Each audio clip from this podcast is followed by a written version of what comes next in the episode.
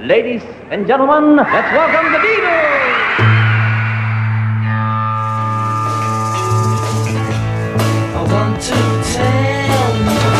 About the Beatles, der Podcast zu den Fab Four mit Malte Asmus. It's great, it's sold, it's the bloody Beatles, shut up.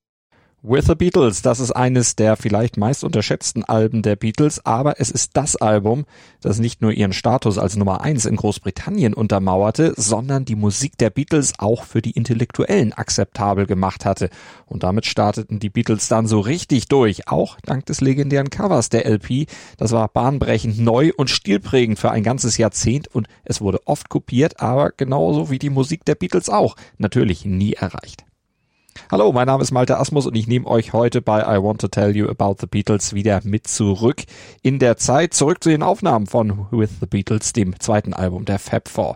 Veröffentlicht wurde With the Beatles in UK übrigens an einem ganz besonders geschichtsträchtigen Tag, am 22. November 1963. From Dallas, Texas, the flash, apparently official, President Kennedy died at 1 p.m. Central Standard Time. 2 o'clock Eastern Standard Time. Some 38 minutes ago. An dem Tag, an dem Kennedy in Dallas erschossen wurde, das war ein Ausschnitt von Walter Cronkite und CBS News. Das Kennedy-Attentat, das war zu europäischer Zeit abends, aber wenn man heute noch und wenn man heute noch lebende Zeitzeugen aus England fragen würde, was hast du eigentlich gemacht, als Kennedy erschossen wurde, dann werden sicher viele geantwortet haben, natürlich habe ich With the Beatles gehört.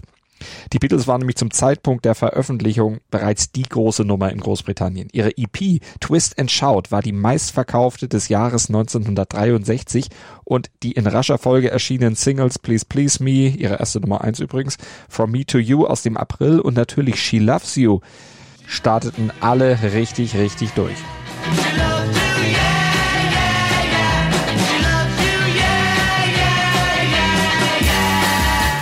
She Loves You kam übrigens im August raus und es war ein Song, von dem George Martin eigentlich gehofft hatte, dass er den Beatles in den USA zum Durchbruch verhelfen würde. Aber das sollte letztlich eine andere Nummer werden. Dazu später mehr. Aber in Großbritannien, da war She Loves You natürlich auch ein Nummer 1 Hit.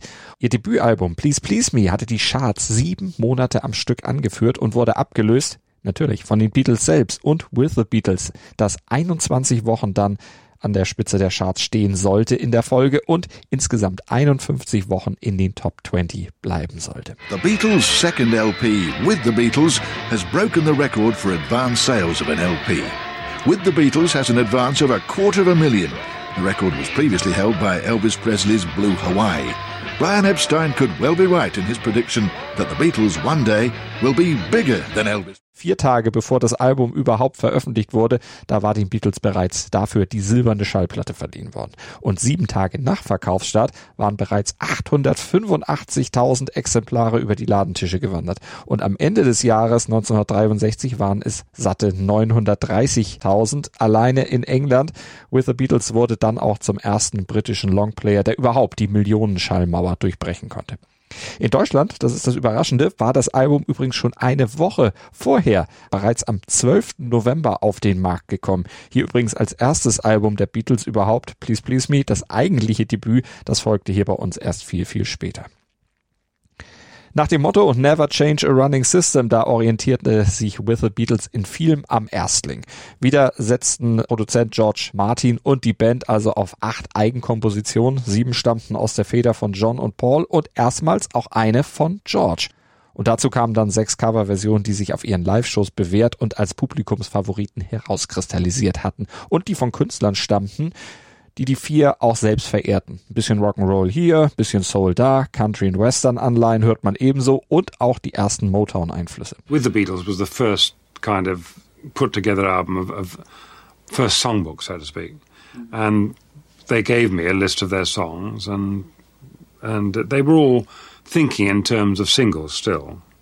Um, we weren't thinking in terms of an album being uh, you know, a piece of an entity by itself. It was a collection of songs, and all we did was to record singles, and uh, or and the ones that weren't too good, we wouldn't issue singles, we put them on an album, which is what With the Beatles was. So erklärte Produzent George Martin in der Anthology-Doku die Zusammenstellung des zweiten Albums.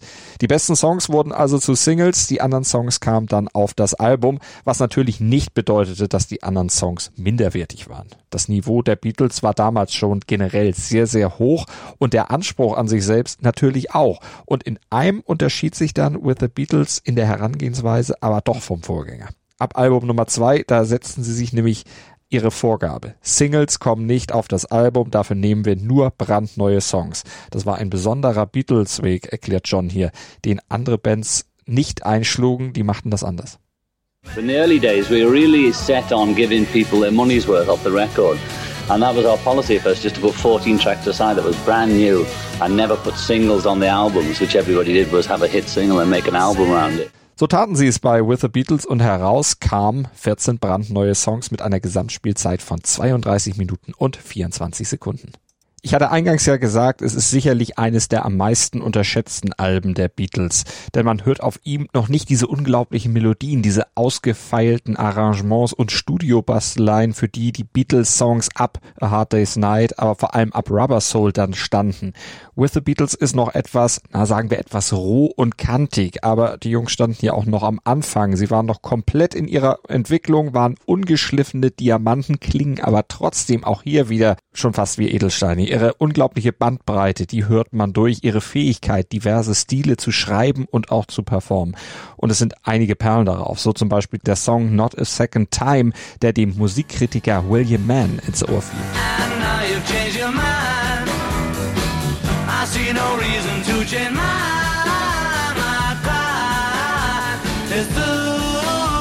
Mann schrieb eigentlich für die Times und verfasste Ende des Jahres 1963 eine musikwissenschaftliche Abhandlung, in der er sich mit Lennon und McCartneys Komposition beschäftigt.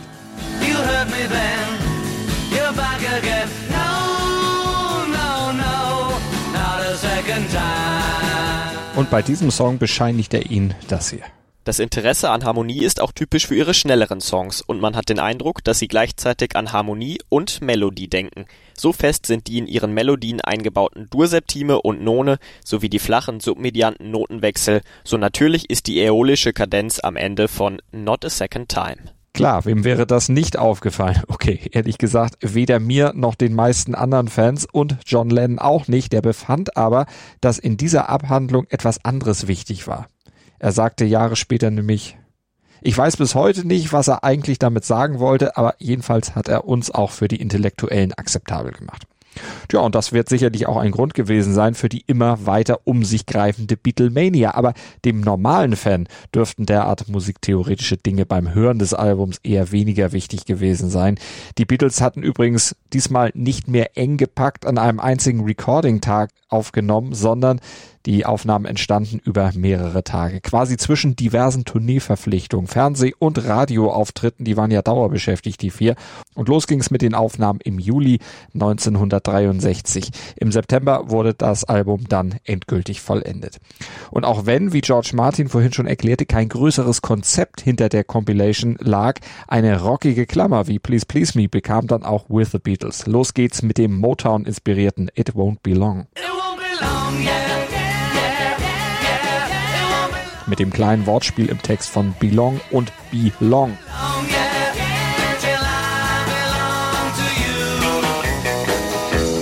Und es endet das Album ebenfalls mit einem Motown Rocker Money, einer Coverversion des Barrett Strong Songs von 1959.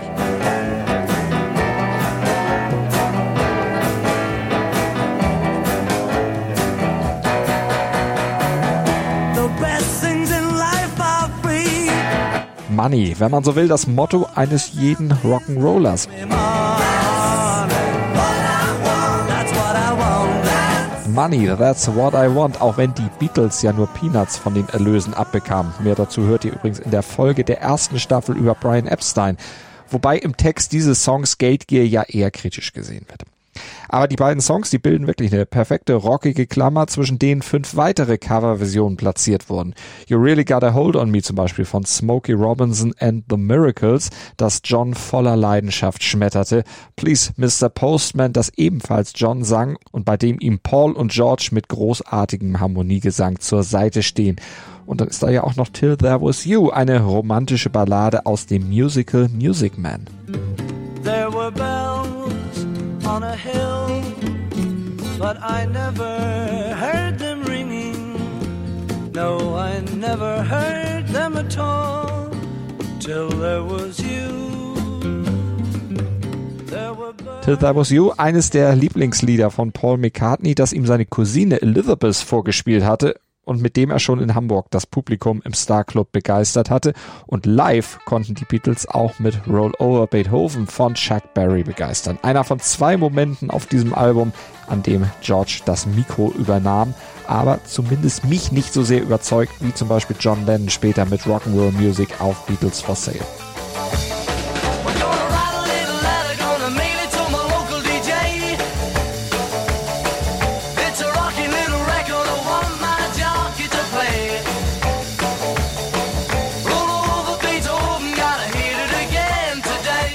Ich finde, besser kommt George da schon mit seiner eigenen Nummer rüber, mit dem von ihm komponierten Don't Bother Me. Eine wirklich schöne Mollnummer.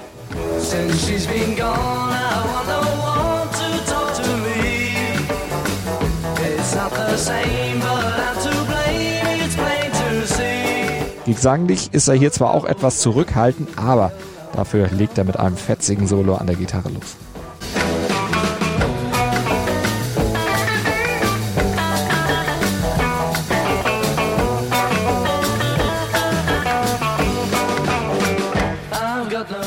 Das Herzstück von With the Beatles sind aber natürlich wieder die Lennon-McCartney-Nummern. All My Loving zum Beispiel, eine schwungvolle Pop-Rock-Nummer gesungen von Paul oder die Lennon-Ballade All I've Got to Do oder das schon beschriebene melodiöse Not a Second Time, auf dem dann auch George Martin instrumental sich selbst verewigte. Ein verzerrtes Piano-Solo als Overdub hatte er dann noch der Aufnahme später hinzugefügt.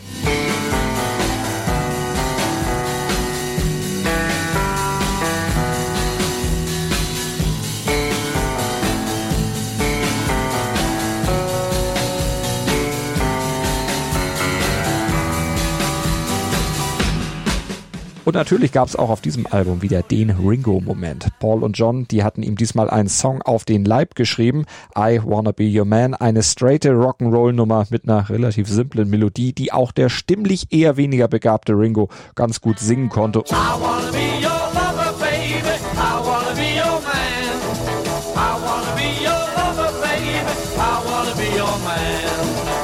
Diese Nummer ist auch ein Song mit einer ganz spannenden Geschichte. Paul erzählt sie hier in der Doku Up Close. That was originally written for Ringo. Because on the early Beatles albums, you know, all the guys had their own pockets of fans. You know, there'd be George fans, Ringo fans, John fans, Paul fans. Um, and there was always quite a legion of Ringo fans. You know, they just loved Ringo, you know. Um, so you always thought, well, we can't not have him do a song. So anyway, the album came up and we had to find a song for Ringo. So John and I generally tried to come up with something. And uh, we came up with I Wanna Be Your Man. And Ringo did it on the album. It worked great for him. It's, it's not a very rangy song, uh, so he, he could handle it nicely. And he enjoyed doing it.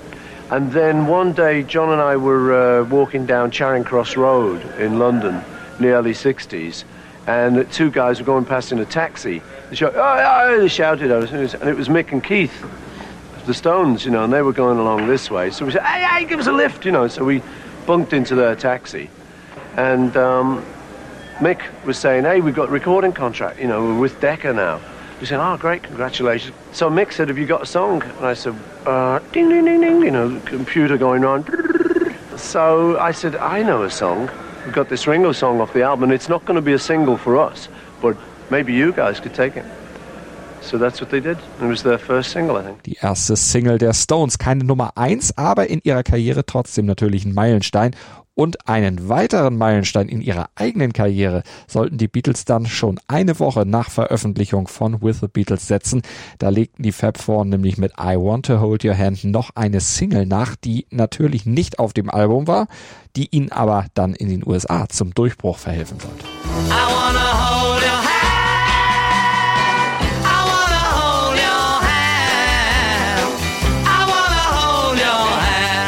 Ach ja, und dann ist da ja auch noch das Cover, ein Schwarz-Weiß-Foto der Band im Halbschatten, eine Hommage an ihre Freundin Astrid Kirchherr aus der Hamburger Zeit, wie George Harrison hier erklärt. Robert Freeman, who took this picture, copied our request actually, he copied Astrid Kirchherr's photographs.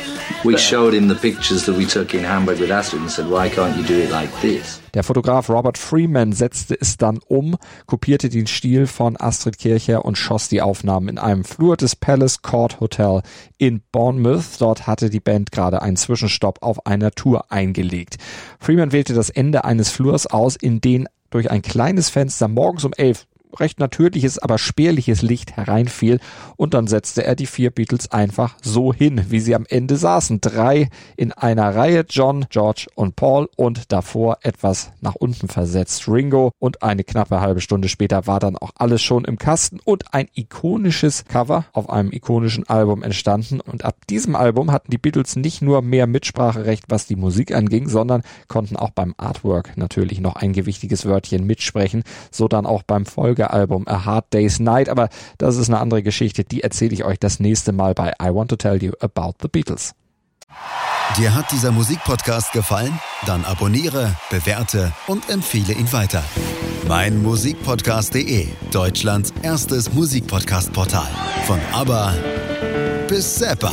Hast du selber einen Musikpodcast und willst ihn bei uns kostenlos hosten? Klicke einfach meinmusikpodcast.de slash meine-podcasts. Meinmusikpodcast.de, Deutschlands erstes Musikpodcast-Portal.